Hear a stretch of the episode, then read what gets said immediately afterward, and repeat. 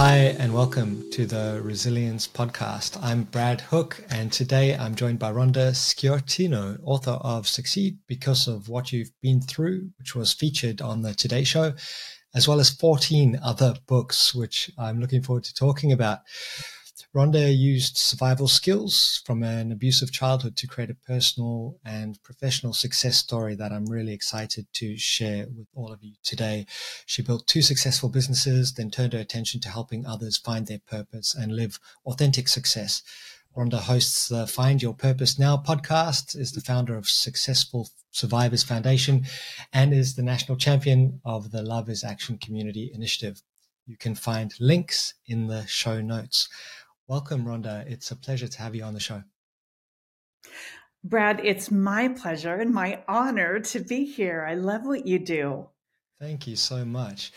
So, for our audience, those who haven't met you before, perhaps you could just share a little bit about your story. Uh, what led you to where you are today, obviously in an abridged format? Well, I'm old, so there's a lot. I've been around the sun many times. So uh, I, my mother left me with a neighbor and asked the neighbor to babysit when I was a little girl, and and uh, while she went shopping, but she didn't go shopping. Her car was packed and loaded, and she moved out of state. She never returned. So I was uh, ultimately raised by an alcoholic, uh, an addicted woman, and a mentally ill man. They were my maternal grandparents. Uh, so that was it was very rough, and um, so poverty, um, lack, neglect, dysfunction, chaos. Gosh, can I think of any other adjectives? It was it was rough, but a lot of people have had rough childhoods. Um, but I emancipated when I was 16 years old. I became the youngest licensed insurance agent in the state of California when I was 17. I bought my first house when I was 18 or 19 and my first rental when I was 21 and started my business when I was 27, my first business. And uh, so that's sort of that's that abridged version. Wow. Do you think you've always had this innate motivation or ambition or drive to succeed as a result of the traumatic childhood? Oh, I absolutely, I absolutely do. Um, I think that those of us who survived tough stuff when we were too little and too vulnerable to prevent it uh, develop character traits uh, that's one of the books that that I've written is the the successful survivors, the eight character traits of survivors and how you can attain them. And there are actually more than eight, but but the most common that almost all successful survivors share are in that book. And so it's it's courage, it's perseverance, determination, resilience, resourcefulness, all of those kinds of things that uh, just keep us getting up again and trying again. And you know, sometimes it's uh, it's many many times of getting knocked down and getting back up again, but that that inner resilience that that just pulls you up. You that you have to dig deep for it sometimes, but you, but that pulls you up and propels you forward. Though that's really the main character trait and all the others support as well but that we develop and then the way that we succeed in life we take those things that were developed in us as young children and apply those to the workplace. And we become the best employees in the place. And so, you know, who do you want to, if you're looking for a business partner, who do you want? You want somebody who's resilient and resourceful and courageous and willing and determined and hardworking, right? If you want a best friend, you want somebody who has those traits. They're going to be there and they're going to stand by you and they're going to be faithful. And you can call them at two o'clock in the morning when you need help and, and they'll be there for you. These, these are the things that we have in us that move us forward in into uh, you know wherever we're called to go And not everyone has that story of growth, which I suppose is where your your evolution happened in terms of helping inspire others, because it everyone has that capacity, but just not everyone knows how to activate it. That's a really good point. I hadn't thought about it in terms of activating it. I think that a lot of people feel broken and they feel victimized and they stay broken and they stay a victim um, because nobody has come along and said, you know, you're not too broken to be fixed. You have skills, you have talents, you have abilities that you acquired and developed and honed as you went through the hard time. So it's a matter of what I call mining the nuggets of gold mm. out of what we've been through. A lot of people say, you've probably heard it said, don't waste your pain. I heard that when I was younger. I didn't know what that meant. I didn't know how to not waste my pain.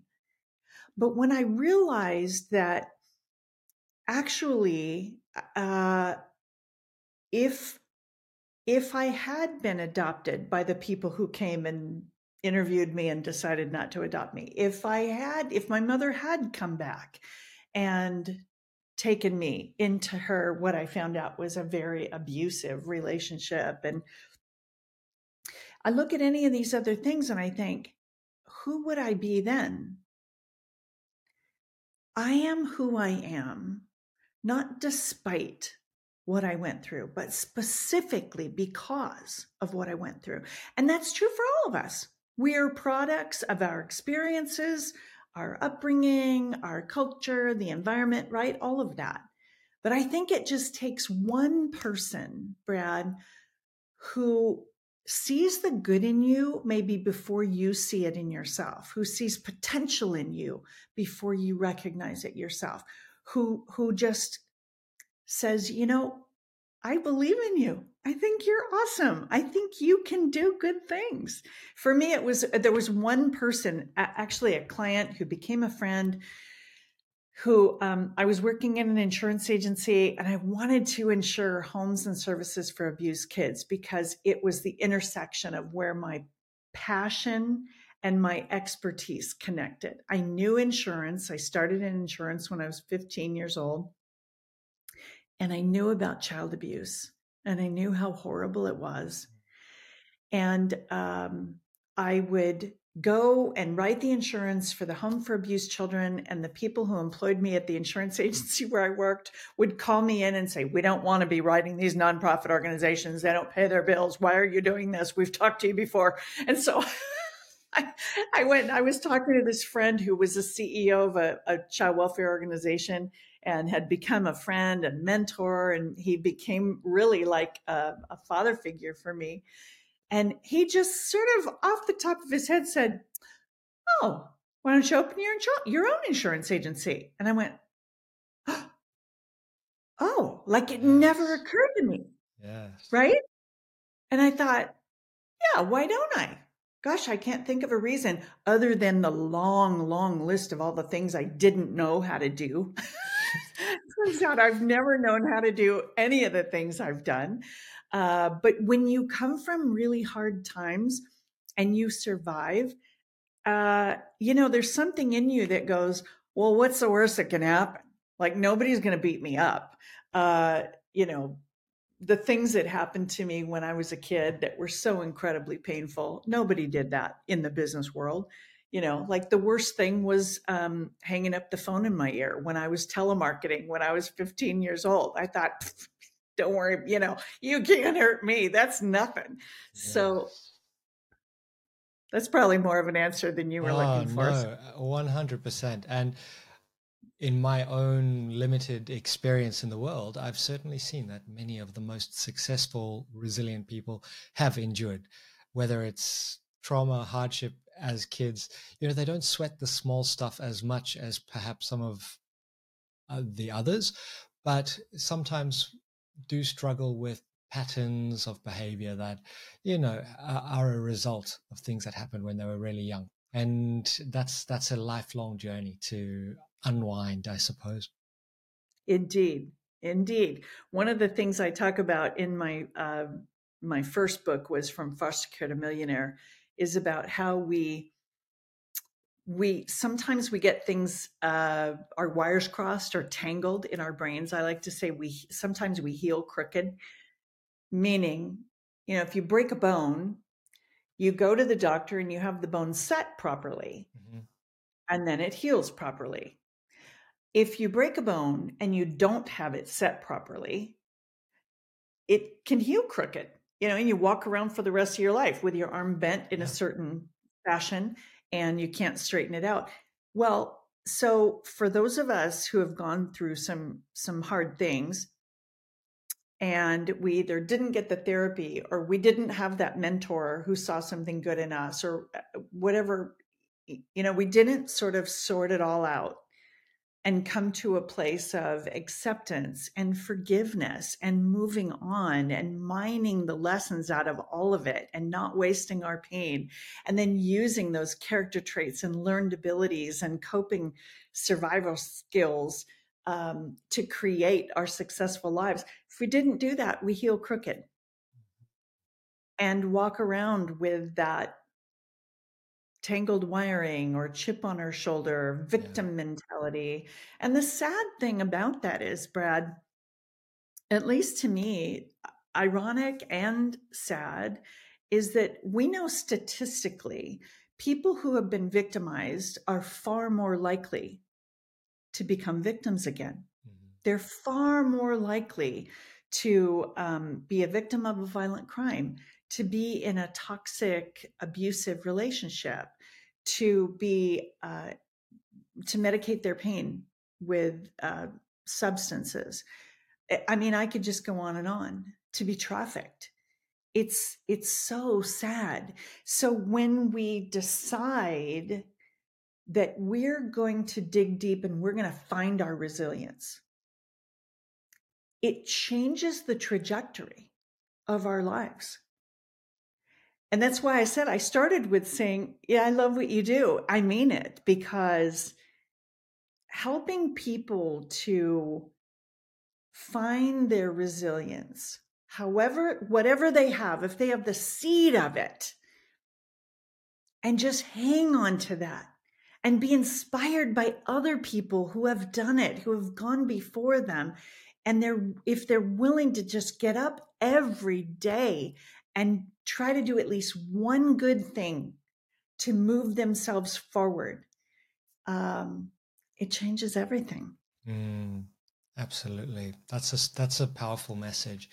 I think what we do is we, we encourage people who engage with us, you know, focus on your strengths because we use a tool called the resilience diagnostic that allows people to find out what their strengths and risks are.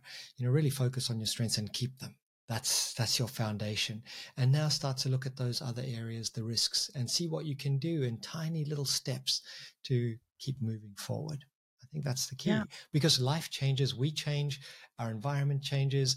I think staying flexible is a is a really important part of it as well. And i'm sure that you've noticed in your in the writing of your books the message starts to shift as you gain more knowledge and experience as well.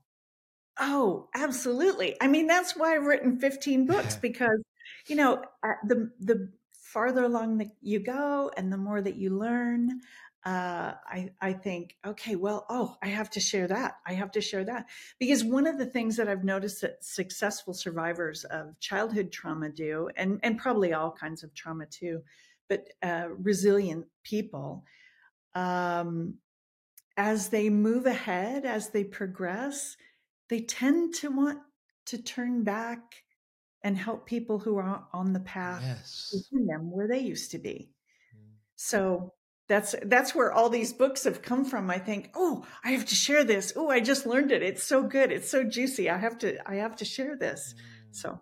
And that's where purpose and fulfillment really come in because and in our research they are two of the most important factors supporting high resilience in individuals. And I guess as we progress on our journeys, we have to seek out what gives us that sense of purpose and what gives fulfillment. And often it's giving back, it's helping others on their own journeys.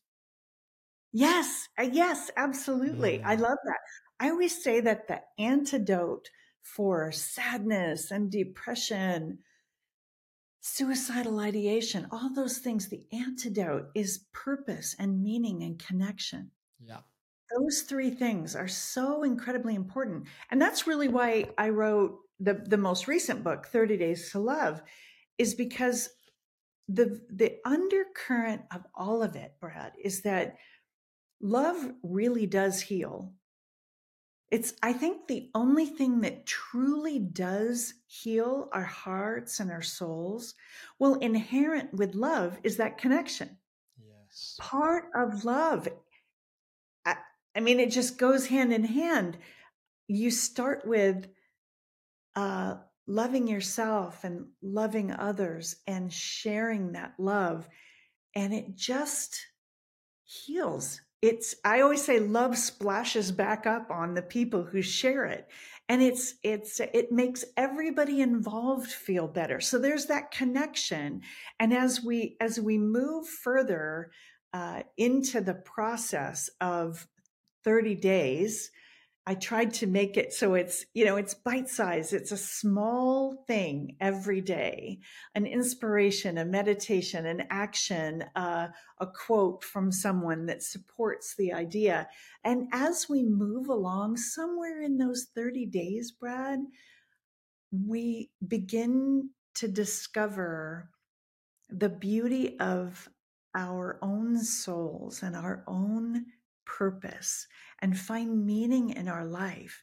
And that is so healing because, you know, for somebody who's sad and depressed and and they don't know their way in the world. They don't know how important they are. They don't know that they're awesome. They don't know their unique combination of personality and character traits and intelligences. Yes, I meant plural intelligences uh, and and all the other pieces that make each of us unique. When they when you start sharing love you begin to discover all that. Mm-hmm. and it's a beautiful thing. And from there you know you've built a foundation and you can move forward and really lean in. I like to say uh, give yourself with reckless abandon to your purpose. And it's a beautiful thing. Mm-hmm. Maybe we could talk a little bit about love as a concept. From your perspective, how do you define love? And is it something that can be learned and practiced? Ah, what a great question. Thank you. Well, defining love is quite the challenge in the English language. In the Greek, there are seven different words for love. But in American English, we say we love ice cream and we love our car and we love baseball and we love our spouse and we love our children and you know we love our whatever. And so it's a challenge because we've we've watered down the concept so much that i'm not sure that we at least in this country have a, a, a good fundamental understanding of really what love is. Mm. True love is not conditioned on behavior. And that's a hard one, right? Because as soon as people do the things that we don't want them to do, that are deal breakers, the spouse who's cheating, the, the person who's uh, fallen off the wagon for the seventh time, or whatever it is, we withdraw our love. True love is not conditioned on behaviors. Hmm. True love is patient, merciful, kind, gentle. Uh, there, it's long. It's enduring. Mm-hmm. Doesn't throw in the towel. You know, um, but even you see even now and i have a fairly robust vocabulary. Even now i struggle to find all the words to really um accurately contain this concept mm. because it's enormous. Now i'm i'm a person of faith. I'm a christian so i look at the bible and there's a I couldn't tell you the scripture if my soul depended on it, but somewhere in the Bible, I think it's in the book of John or First John or one of those, but that says that God is love. So I think, ah, okay, well, that just complicates the issue, doesn't it? Because God is a concept that is uh, bigger than I can figure out and hold.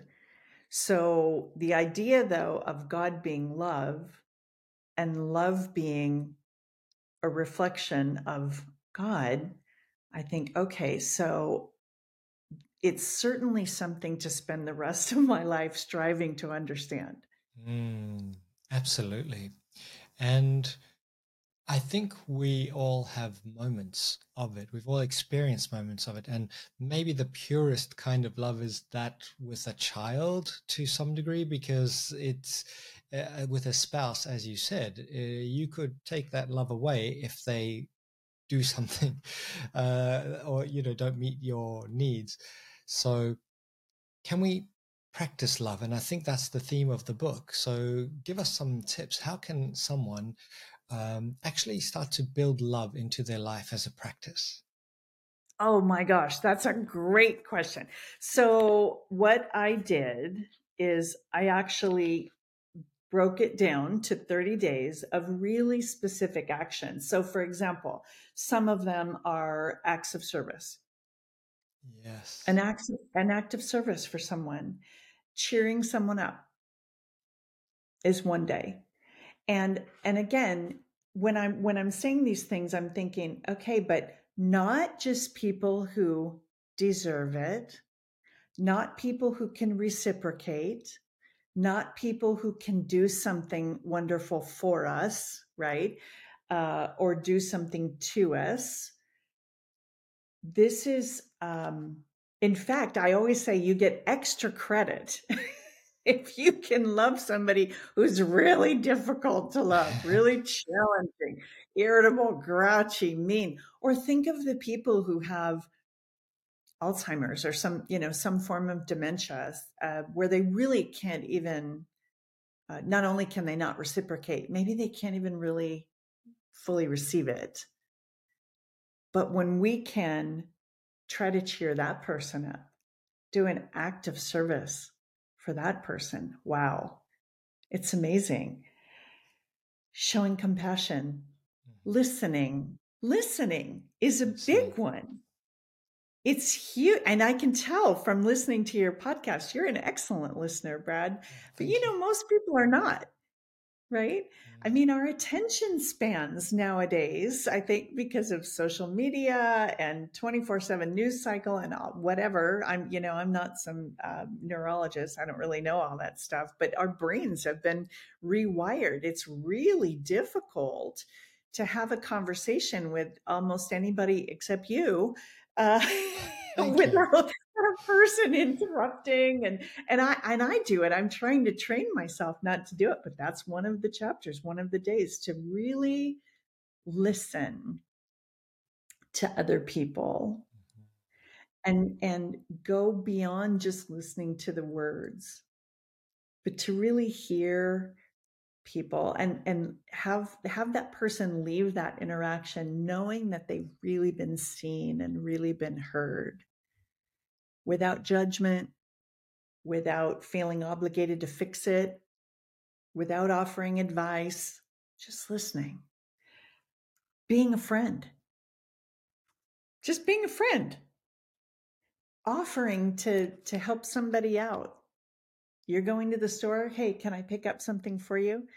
Nine times out of 10, the answer is going to be no, but at least you offered, mm. right? And we never know when being a friend to someone is really that that that offers coming at a really pivotal time we don't know what other people are going through we don't know really what their struggles are most people don't share those things and reveal those things So, um, offering advice or correction in a loving way, once we have relationship, right?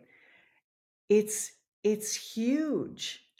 It can make all the difference in the life of another person when we share something that we really truly know. And we know that we know. Yeah. Right?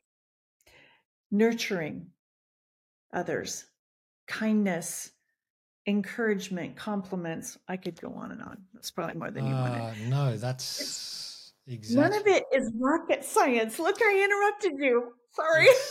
no, not at all. I, I think that those are you know essential tips and they bring the concept of love to life because you don't have to as you said most people associate love with romantic love especially when you first meet someone and the honeymoon phase and it's wonderful uh, and i think in the age of social media as you said people are seeking those moments yeah the i'm loving my life i'm on a yacht or uh, look at me i'm standing next to a ferrari or you know the, the the the picture of the feet next to the infinity pool that that, that we see you know and and we associate those types of experiences with loving life.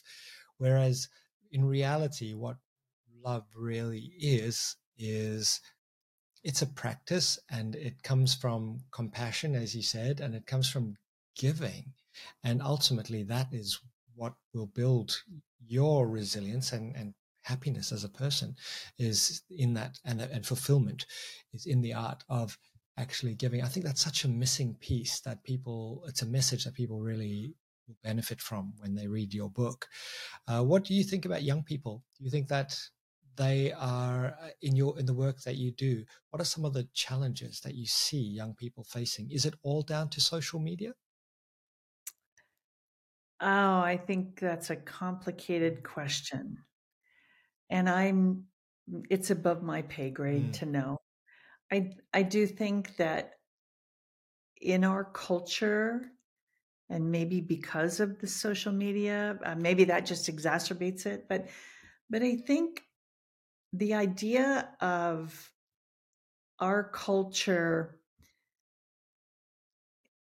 encouraging young people to try to be something that they're not to try to follow this trend. This influencer says oh this you know do this and you'll be happy or um, wear these shoes and you'll be you know whatever you'll be cool if you carry this kind of handbag or the, the, if you um, you know you're a loser if you don't have uh, the infinity pool with the sand and you know whatever and i think oh what a what a sad thing. Because we don't have to change anything. We're already awesome. One of the books I wrote, How to Get to Awesome 101 Ways to Find Your Best Self. Because when, when we're willing to say, I think there is good in me, there's something good about me, my personality my character traits, my abilities, the things that I just know how to do, my talents, the things that I didn't learn in a classroom, uh, but learned maybe along the way in my life experiences. And, and for those of us who came from rough childhoods, just to give an example, would be like uh, the ability to read micro expressions. Mm-hmm. We learned if we anybody who came up in a dysfunctional household can walk into a room and interact with someone very briefly and know whether or not they would trust that person. Maybe they shouldn't trust that person. We can walk in and we can read the room very promptly. We can uh, help lawyers with jury selection. We can read body language. It's just spectacular. Some of the things that that, uh, but all of us, all of us have those kinds of experiences where um, we devalue the things that we do easily the things that we just know somehow know how to do. We didn't go to school to learn how to do that. We just do this. So consequently, we think everybody knows how to do that. And this is no big deal. But guess what? Your no big deal is a very big deal to someone who needs that, to someone who doesn't have that.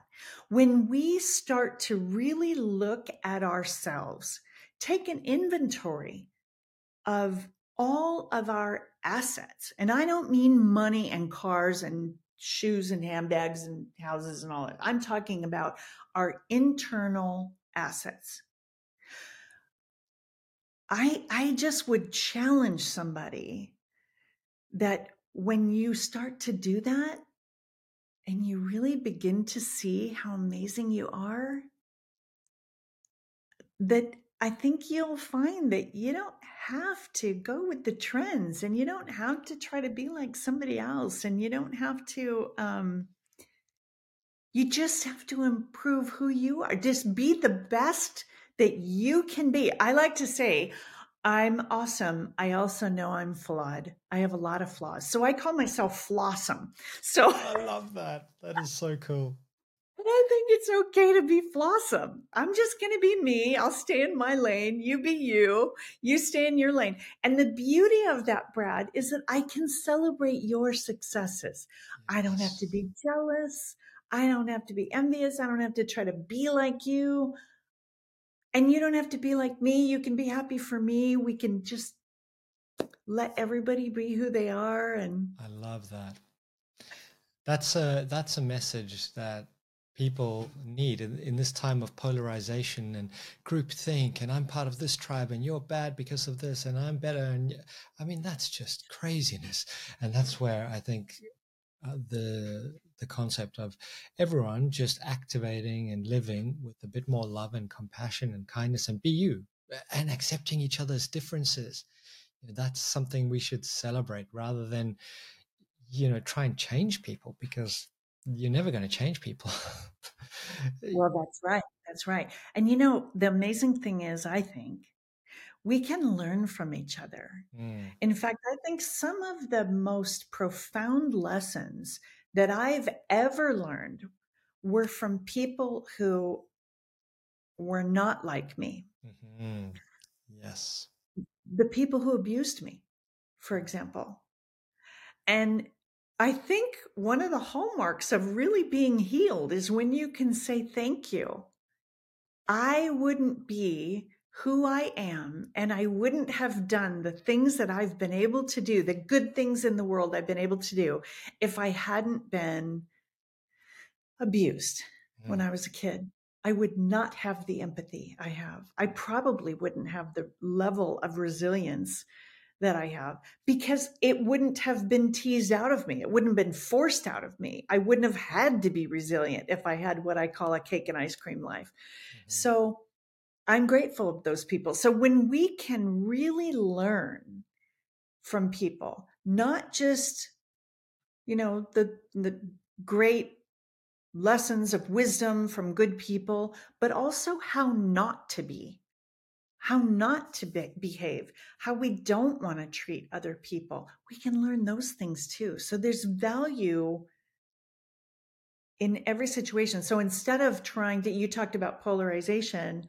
One of the things I try to say to young people is okay, instead of trying to persuade someone to, I don't know, vote the way you vote or feel the way you feel or support what you support, whatever it is how about if we try to understand try to just really learn okay why do you vote that way? Why do you feel that way? Why do you but not in an attacking way. Oh, like yeah. please help me understand. Help me understand. I want to understand.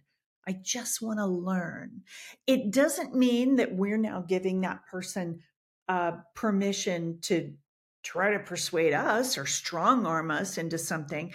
It's just it's the ability to have a conversation without anger, without vitriol. And one example, I'll just give you one quick Please, example. Yeah. So I'm a I'm a pro-life person. and really probably uh I mean, yes, it's my faith and everything, but I'm grateful to my mother for giving birth. She could have just as easily had an abortion. But she gave me my life. That's all I really needed. You know, I feel like I got the best DNA from her and her people and the best DNA from my biological father, whoever and wherever he is and his people. And uh and then I I ran with it, right?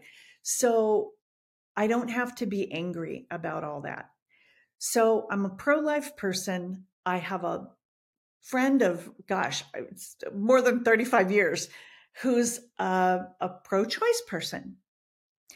And we're both Christians. And so one day, I don't know, we already been friends for 25 years or whatever, and we're sitting there, you know, yakking late at night or whatever. I think we were at a conference or something, and we're just kind of chilling afterwards and at a child welfare thing. And I said, okay, okay, I have a question for you. I don't want to argue with you. I love you. Can we just, can you help me understand how you're, you're a foster mom, you're an adoptive mom, you're a child advocate to the, it, every fab, uh, fabric of your being. Um, how are you pro choice? I just don't get it. And she laughed. She didn't get angry. I thought, oh, I wish I had a camera filming this as I'm yeah. telling you the story because it, it's so powerful. She said, oh, let's talk about that instead of getting angry and offended. Yes. So, point number one. And she said, okay, here's how I came to my feeling of uh, being pro choice. She said, God gave each of us our free will, right? Do we, you know what I'm talking like? You agreed? Do you understand? I said, yes, I, I understand. That's in the Bible. God gave us our free will. She says, I do too. I said, so you give people their free will to go have an abortion if that's what they think they need to do? She says, yes, I do. Mm-hmm. I don't tell anybody what they should do unless they specifically ask me then i'm going to give them if i have a relationship with them and they want my advice fine. But otherwise we're all free to do whatever we want. We're free to make mistakes. We're free to choose to do the right things. We're free. Mm. and i thought okay. And I noodled on that for a long time. I'm still pro life and I will always be pro life because I, my mother gave me a chance and I just think, gosh, you know, okay, we can, we can do that. We, we can somehow do that. But I understand now. Mm-hmm. I'm not, I don't judge and get angry about who believes differently than I do. And I wish that I wish that more of us could have conversations like that and conversations like you and I are having now. Yeah, absolutely. Yeah, that ability just to listen, as you said, and and try to understand. I, I've often imagined getting people from extreme opposites into a room to have a conversation about what they share in common, and you will find so much, and there will be laughter as long as people are not defensive, they feel secure, and they're willing to just listen. Uh, is that not something we could all learn to do? And and wouldn't it be a relief? It, it can't be nice being angry all of the time about specific things. Well, I think that being angry and um, all that goes along with that mean spirited and and um, the angst mm. i think that diminishes our resilience it does and we need our resilience it's a hard world no matter you know how much money you have no matter um, how much comfort in your life you have it's still a hard world you know um, billionaires still get cancer Yeah. Wealthy people still get cold in the winter and hot in the summer. I mean, things happen no matter, right? We all need our resilience. And anger diminishes it, jealousy diminishes it, every negative emotion. I you know, I could go down the list. Every negative emotion diminishes that resilience that we desperately need to live our best lives, to feel peace and joy and to have love in our lives. So it's it's just uh, you know carrying around negative emotions and all of that. It's I'll say it's a luxury I can't afford. I'm not going to yeah. do it. Mm. Yeah, it's like the old saying: uh, anger or or or hatred is the poison you create for someone else and then drink yourself. It's it, it doesn't do any good. It's not going to help you on your journey.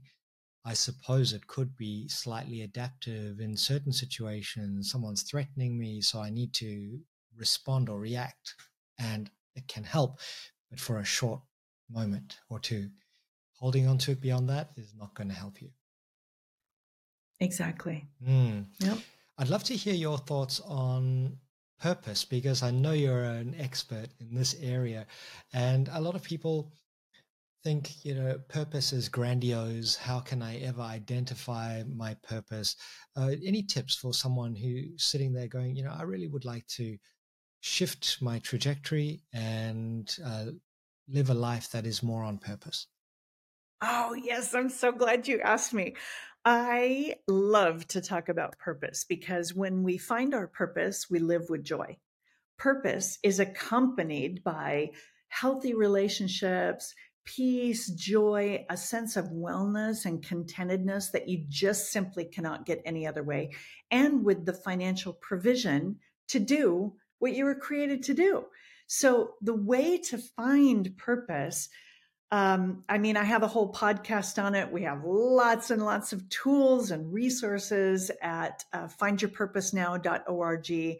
But kind of the, the, the condensed answer would be the intersection at which your passion and your expertise, your character, your personality, your intelligences, your learned abilities, uh, your life experiences, where all of that comes together, that's your purpose.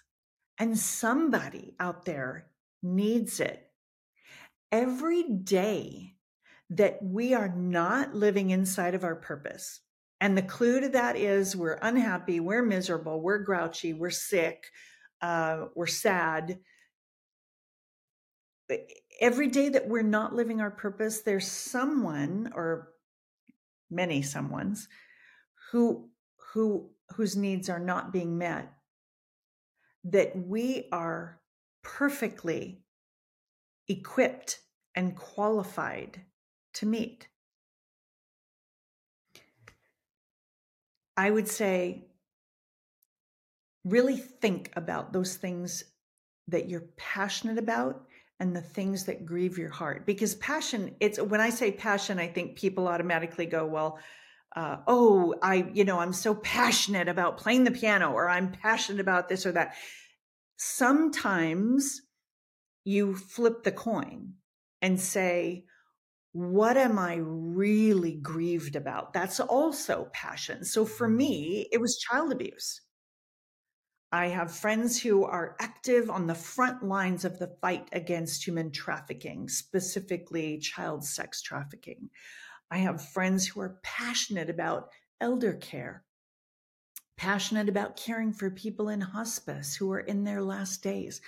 Whatever you're passionate about, that's a really good sign that your purpose is somehow, some way connected to that. Mm, I love that. I love that idea. And also of thinking about all of those people who are missing out because you're not living on purpose. That gives it a sense of urgency. Uh, it is. We're not guaranteed tomorrow. We get, every one of us gets 1,440 minutes every single day. They're not redeemable. We can't get them back once they're gone. So when it when I hear the term, uh, "Gee, I just need to kill some time before," I'm like, "Kill time!" Oh, no.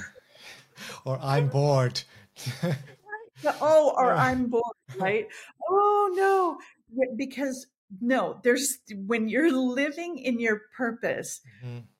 you're okay. It's the thing that makes you lose track of time. Like when I'm in my purpose, when I'm writing a book, for example, uh, my husband kind of, you know, he kind of rolls his eyes because we'll be doing something. We'll be at the dinner table. I'll literally jump up, run to the office, and I'm typing. And I look up at the clock, and four and a half hours have gone by. Yes. You forget to eat.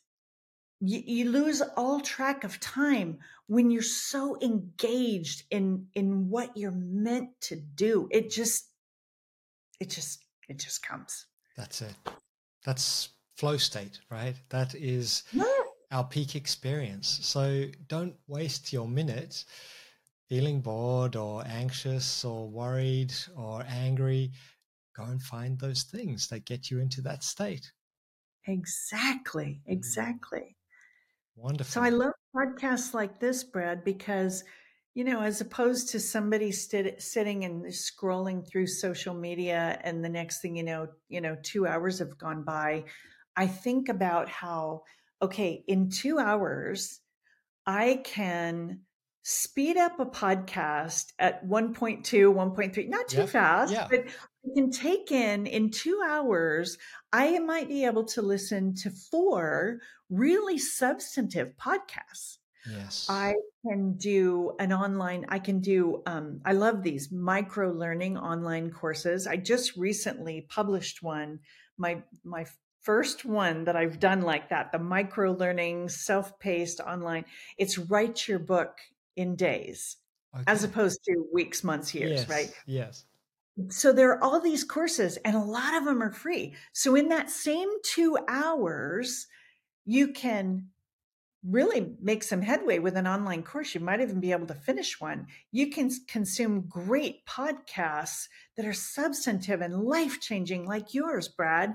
Or you can sit there and scroll through social media and just kind of get brain dead and, and lose 120 precious, priceless minutes that you can never get back.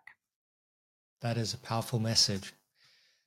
Thank you so much, Rhonda. It has been an absolute pleasure. Uh, if anyone is interested right now, jump onto rhonda.org, R H O N D A dot org, and you'll find all of the links in the show notes. Do check out the latest book. I think it's um, one of the solutions to the complex challenges that we have today. Thank you so much, Brad. This has been such a pleasure. So much fun. Thank you, Rhonda. And thank you, everyone who tuned in. Uh, we'll look forward to seeing you on the next Resilience podcast.